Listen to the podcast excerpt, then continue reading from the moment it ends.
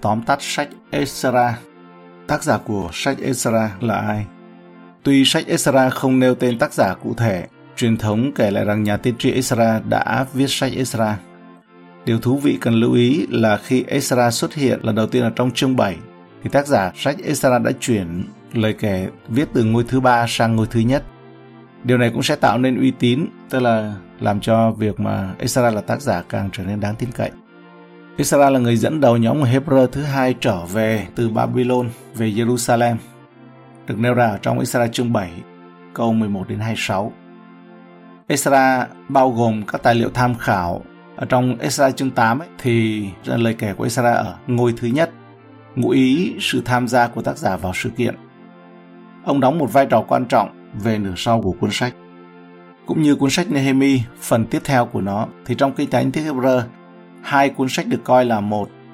Tức là hai sách này, sách Hebrew, sách Ezra và Nehemi được coi là một cuốn.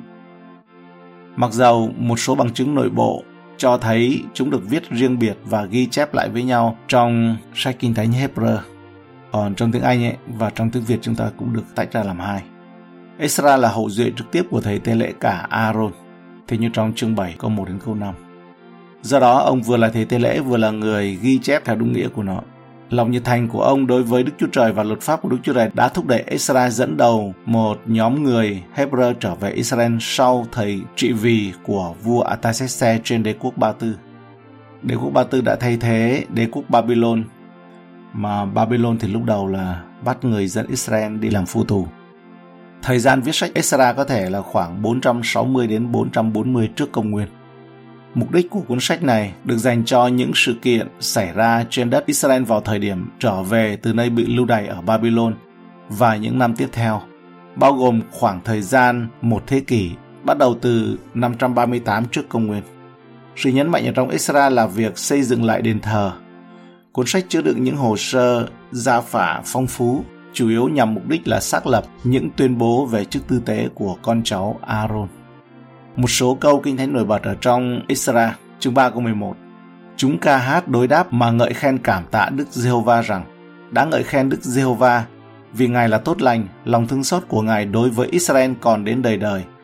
Cả dân sự đều kêu reo tiếng lớn, ngợi khen Đức Giê-hô-va bởi vì người ta xây nền đền thờ của Đức Giê-hô-va.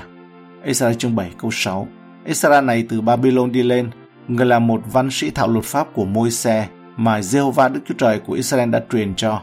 Vì tay của Đức giê va phù trợ người nên vua ban cho người mọi điều người xin.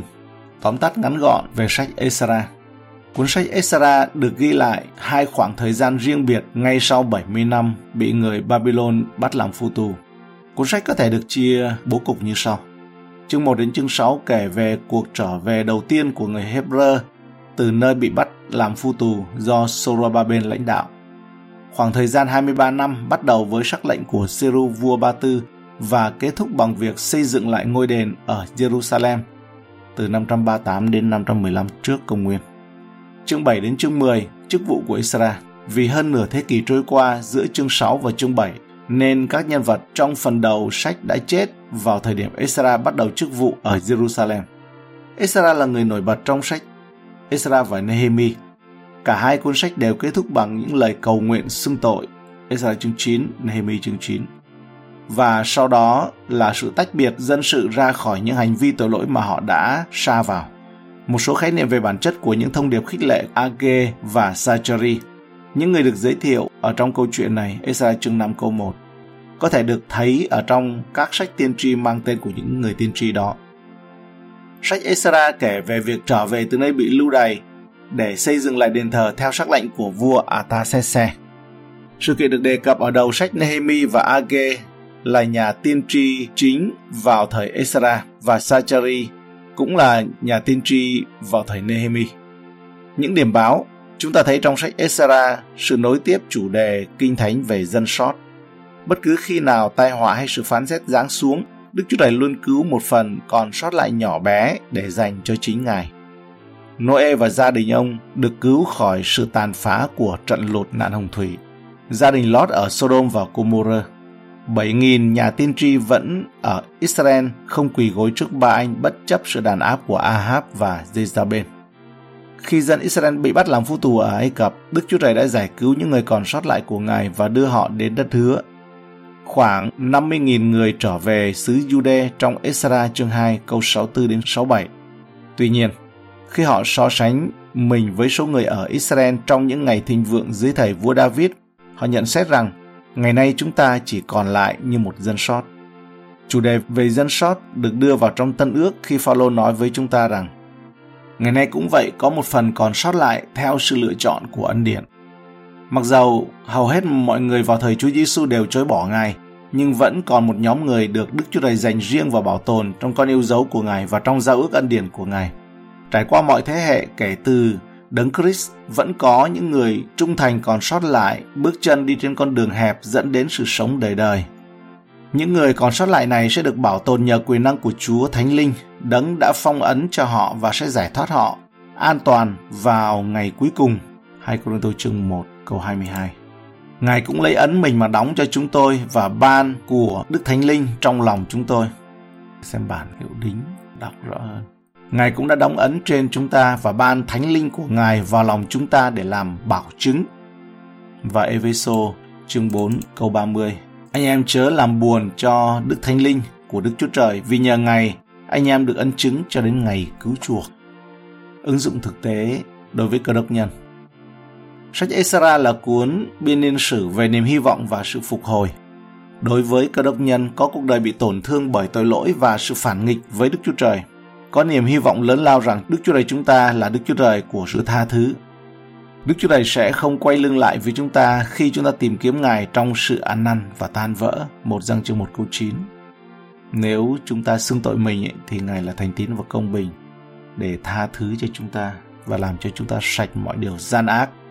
Việc dẫn Israel trở về Jerusalem và việc xây dựng lại đền thờ được lặp lại trong cuộc đời của mỗi cơ đốc nhân trở về từ cảnh lưu đày, nô lệ của tội lỗi và sự phản loạn chống lại Chúa và tìm thấy trong nơi Ngài giống như trở về nhà là gia đình, được chào đón đầy yêu thương là nhà Đức Chúa Trời. Dù chúng ta đã xa cách bao lâu, Ngài vẫn sẵn sàng tha thứ và đón nhận chúng ta trở lại gia đình của Ngài. Ngài sẵn sàng chỉ cho chúng ta cách xây dựng lại cuộc đời và phục hồi tâm hồn chúng ta. Trong đó có đền thờ của Chúa Thánh Linh.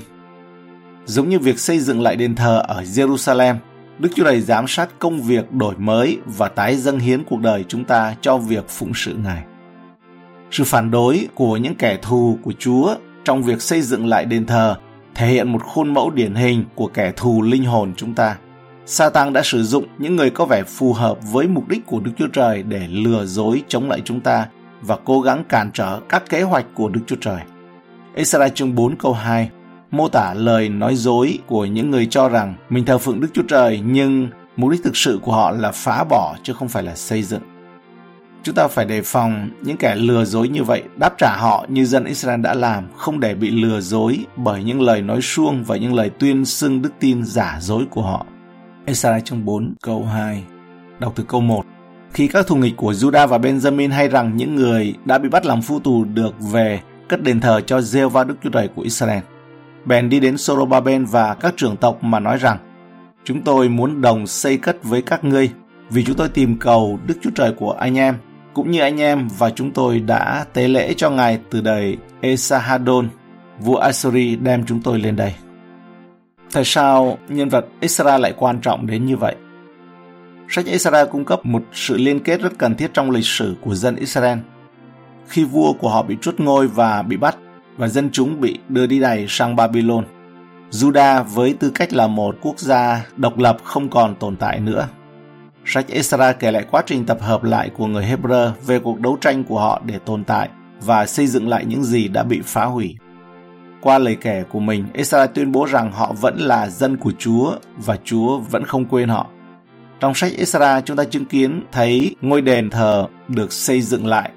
Sự thống nhất của các chi phái trở về khi họ chia sẻ cùng chung vai gánh vác trong cuộc đấu tranh chung và cùng nhau vượt qua những thử thách. Sau đó, khi dân sót ban đầu đã ngưng công việc xây dựng các bức tường thành và những sự thờ ơ, hờ hững về mặt thuộc linh, thì Esra đến cùng với 2.000 người khác và khơi dậy một cuộc thức tỉnh thuộc linh. Đến cuối cuốn sách, thì dân Israel đã tái lập giao ước với Đức Chúa Trời và bắt đầu hành động vâng phục Ngài. Esra cũng chứa đựng một trong những lời cầu nguyện, cầu thay tuyệt vời của Kinh Thánh Esra chương 9 câu 5 đến câu 15, đối chiếu với Daniel chương 9 và Nehemi chương 9. Sự lãnh đạo của Esra tỏ ra quan trọng đối với sự tiến bộ về thuộc linh của người Hebrew. Ý tưởng lớn ở đây là gì? Câu chuyện của Esra tiết lộ hai vấn đề chính mà những người bị lưu đày trở về phải đối mặt. Đó là cuộc đấu tranh để khôi phục lại đền thờ.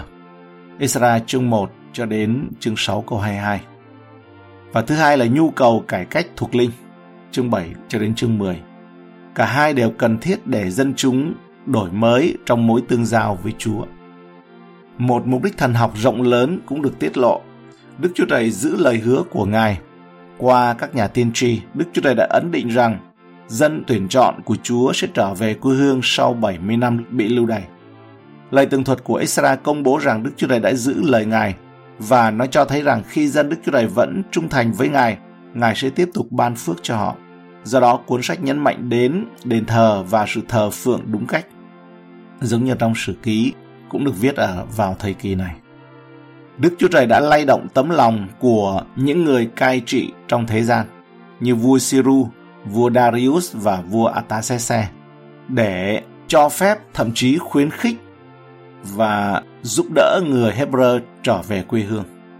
Đức Chúa Trời đã sử dụng những đồng minh không chắc chắn này để thực hiện lời hứa phục hồi cho những người được Ngài chọn. Bạn có gặp phải những nguồn phước lành không ngờ tới không?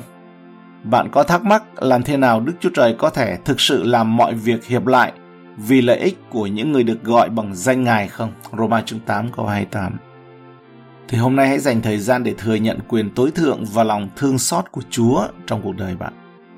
Hãy tái cam kết với lòng tin cậy, tình yêu và sự vâng phục của bạn.